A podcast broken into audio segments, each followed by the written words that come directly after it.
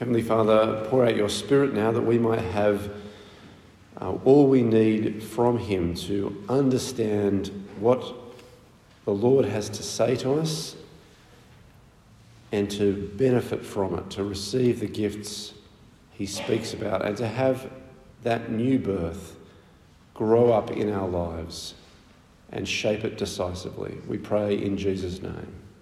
Amen. Well, today I want to talk about two kinds of life. One night in London in 1964, two men met for the first time. The American comedian Groucho Marx, one of the five Marx brothers, famous for their rather slapstick comedies, quite lowbrow entertainer, met T.S. Eliot, the modernist poet playwright and critic, and about as highbrow as you could possibly get.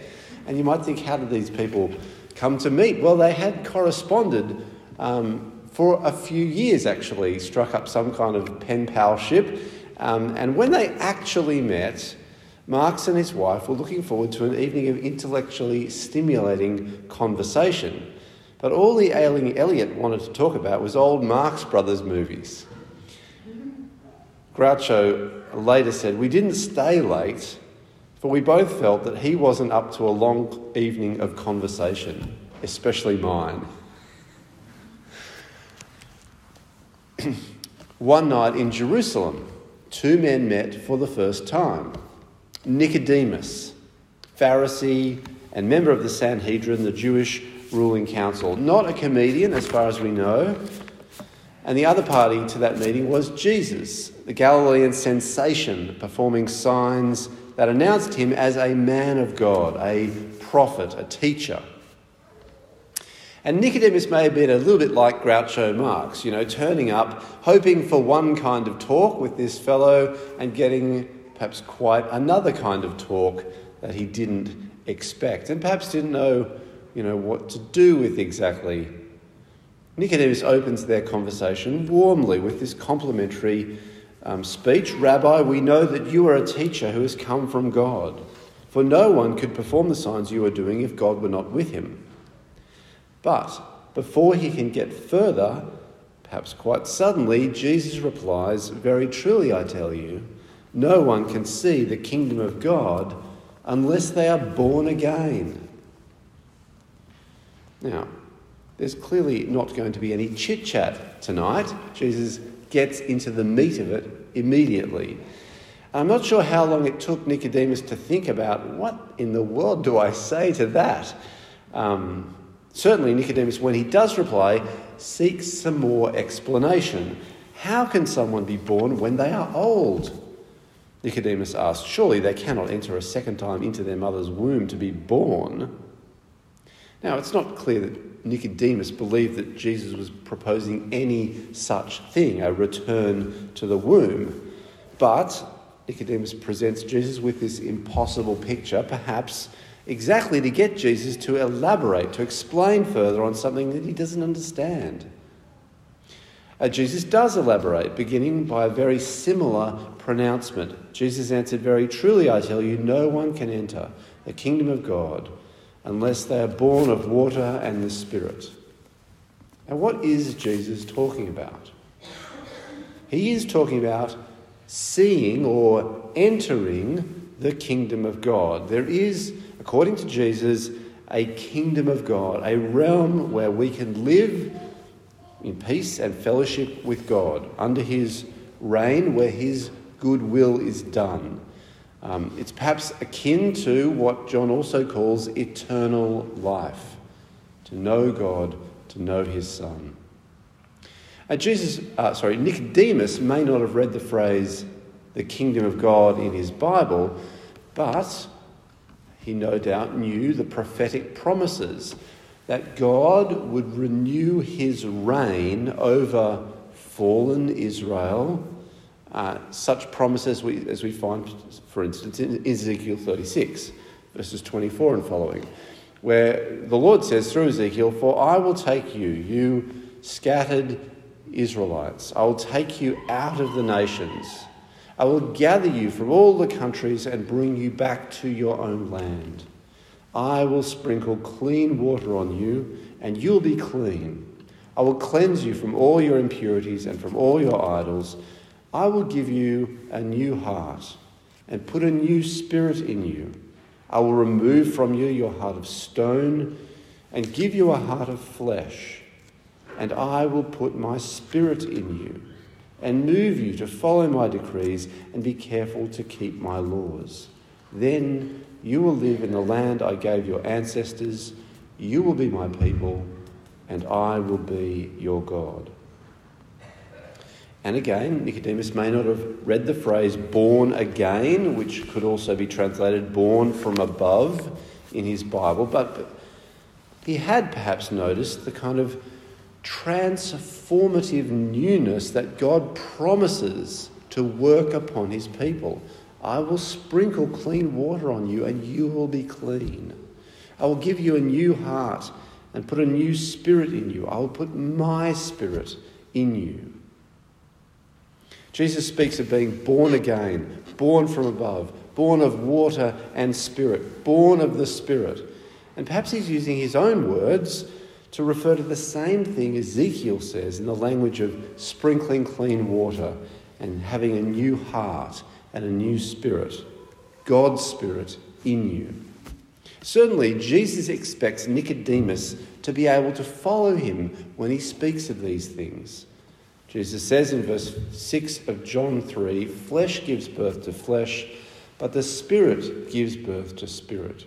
You should not be surprised at my saying, you must be born again.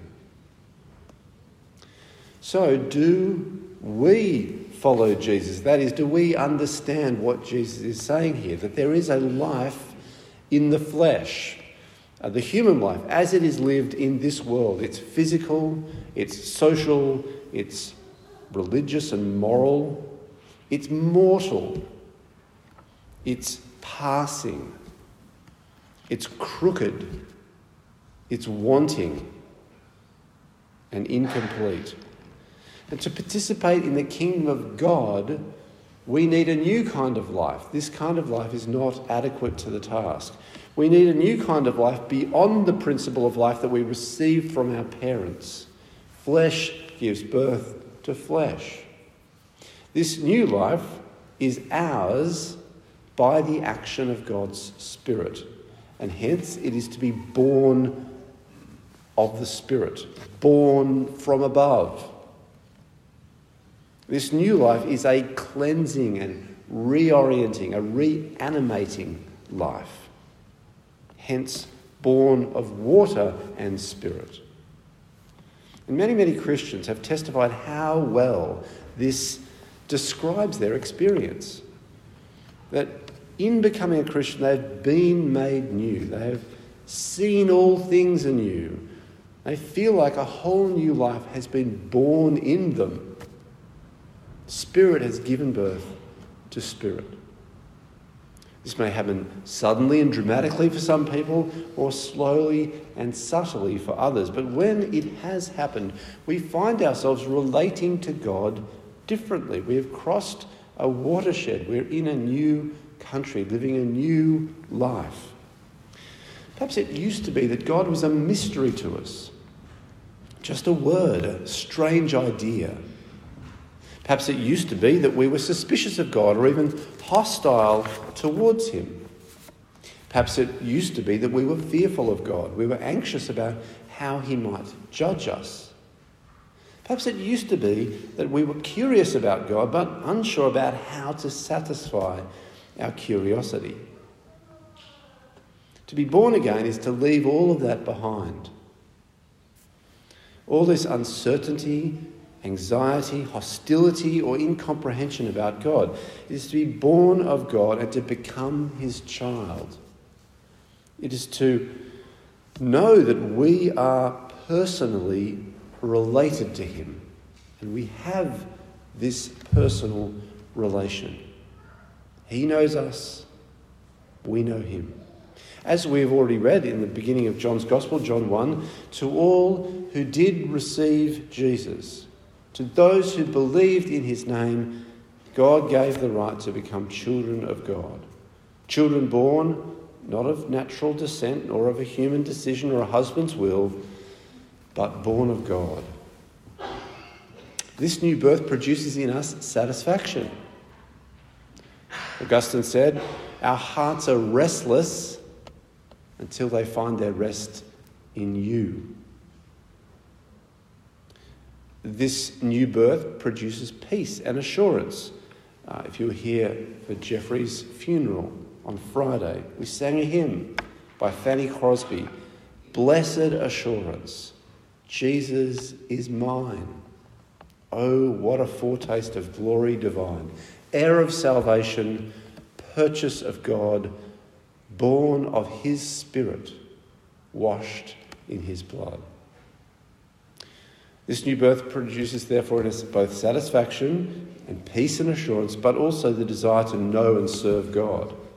I'm going to steal again from Jeffrey's uh, funeral service, where we prayed the prayer of St. Ignatius Teach us, good Lord, to serve you as you deserve. The one who's born again prays this prayer to give and not to count the cost, to fight and not to heed the wounds to toil and not to seek for rest, to labour and not to ask for any reward save that of knowing that we do your will. This is the life that the new birth produces. How then, you might ask, can we receive this new kind of life? Because it may seem as if we can't really do anything, it's not up to us. Verse 8 from John 3 the Spirit blows wherever it pleases. You hear its sound but you cannot tell where it comes from or where it is going. So it is, says Jesus, with everyone born of the Spirit. So you think, well, I've just got to hope that the wind blows my direction, perhaps. And it is true that to be born of God is the gift of God. But it is bound up with something else believing in Jesus. Again, chapter 1, verse 12 To all who did receive Jesus. To all who believed in his name, he gave the right to become children of God. There is a connection between the gift of the new birth and us putting our faith in Jesus. This comes through at the end of today's passage in verses 13 to or 14 to 15. Just as Moses lifted up the snake in the desert, in the wilderness, so the Son of Man must be lifted up, that everyone who believes may have eternal life in him. Now, I don't know if you uh, know the story from Numbers 21 of the snake in the wilderness, but Moses uh, made a bronze snake and erected it on a pole and set it in the midst of the Israelite camp in the wilderness. He did this because snakes had infested the camp and where people were being bitten and were dying. This came about because the people grumbled um, impatiently against the Lord. The plague of snakes was from the Lord, but so was the bronze snake and the command of God to look to the snake and be saved. Here's the excerpt from Numbers 21. The Lord said to Moses, Make a snake and put it up on a pole. Anyone who is bitten can look at it and live. And when anyone that was bitten by a snake and looked at the bronze snake, they lived. And Jesus says, the Son of Man must be lifted up so that anyone who believes in him, who looks to him, may also live, not just for this life, but in eternity, in the kingdom of God. Jesus, lifted up on the cross, is the one that we are invited to look to, to believe in, to seek salvation from. In the face of God's judgment, in the face of our own death, in order to receive this new life, eternal life, Look to him. He is lifted up that we might look to him and be saved and have this new life, this birth from above. Now, I don't know how you're feeling about all this. Maybe you are reflecting actually with great gratitude on this. That you know this gift of Jesus, this gift of a Saviour, this one who has opened the way to eternal life, to life with God to life in God, to the kingdom of God, and you think, this is great news and familiar news and old and dear news. I hope there's many people who feel that right now. But maybe you're a bit like Nicodemus. You're reacting with questions. How can someone be born when they are old? How can this be? Maybe you think, isn't the life we have already enough? How can looking to Jesus be the answer? Surely we should study to make ourselves new rather than turn to some forlorn hope that God will make us new. Perhaps you're thinking something different, I don't know, but struggling in one way or another, as Nicodemus did, to accept what Jesus has to say. Nicodemus came to Jesus impressed by the signs he did and convinced that he was at some level, as he says, We know that you're a teacher come from God. For no one could do the things you are doing if God were not with him. And so when Nicodemus, having said that, seems reluctant to be open to Jesus' words, Jesus holds him to account. Very truly, I says you, tell you, I tell you, he says in verse 11, we speak of what we know.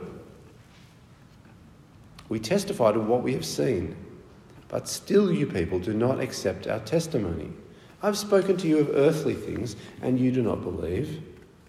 How then will you believe if I speak of heavenly things? No one has gone into heaven except the one who has come from heaven the Son of Man. Now, John, in writing his gospel, does not fail to pass on to us some of the signs that Jesus performed. Uh, we've had the water being turned to wine. By the end of the gospel, have Christ rising from the dead. And it is important to take into account what Jesus did, to see these signs and to where they point so that we might be open to the things he said. But the things Jesus said about the kingdom, they're not arguments to be weighed, they're not theories to be debated, they are testimonies to be received. If you or I come to Jesus, perhaps as Nicodemus did, looking for you know, a thinker who might persuade me to see things differently, better, perhaps clearer, maybe I'll learn something. Uh, if you come to Jesus like that, you may not get what you bargained for because Jesus claims to be from heaven in a way no one else is or can be. And he tells us, you must be born again. Your current equipment is not adequate. You need a radical upgrade. Jesus does not expect people just to stop thinking and start believing. There is a role for considering, for testing, for investigating, for concluding when it comes to Jesus. But the heart of the engagement with Jesus is that we must receive him as he is from God, speaking words that give us unique, if challenging, testimony to God and his purposes. Presumably, when Nicodemus tells, sorry, when Jesus tells Nicodemus, you must be born again, you must be born from above, he wants Nicodemus to seek that new birth from above, to turn to God and ask for it. And in John writing of this conversation, John wants that for us too. He wants us, as we hear this, you must be born again, to turn to the Lord and to seek it from Him as we need it. Will you do it? Let's pray.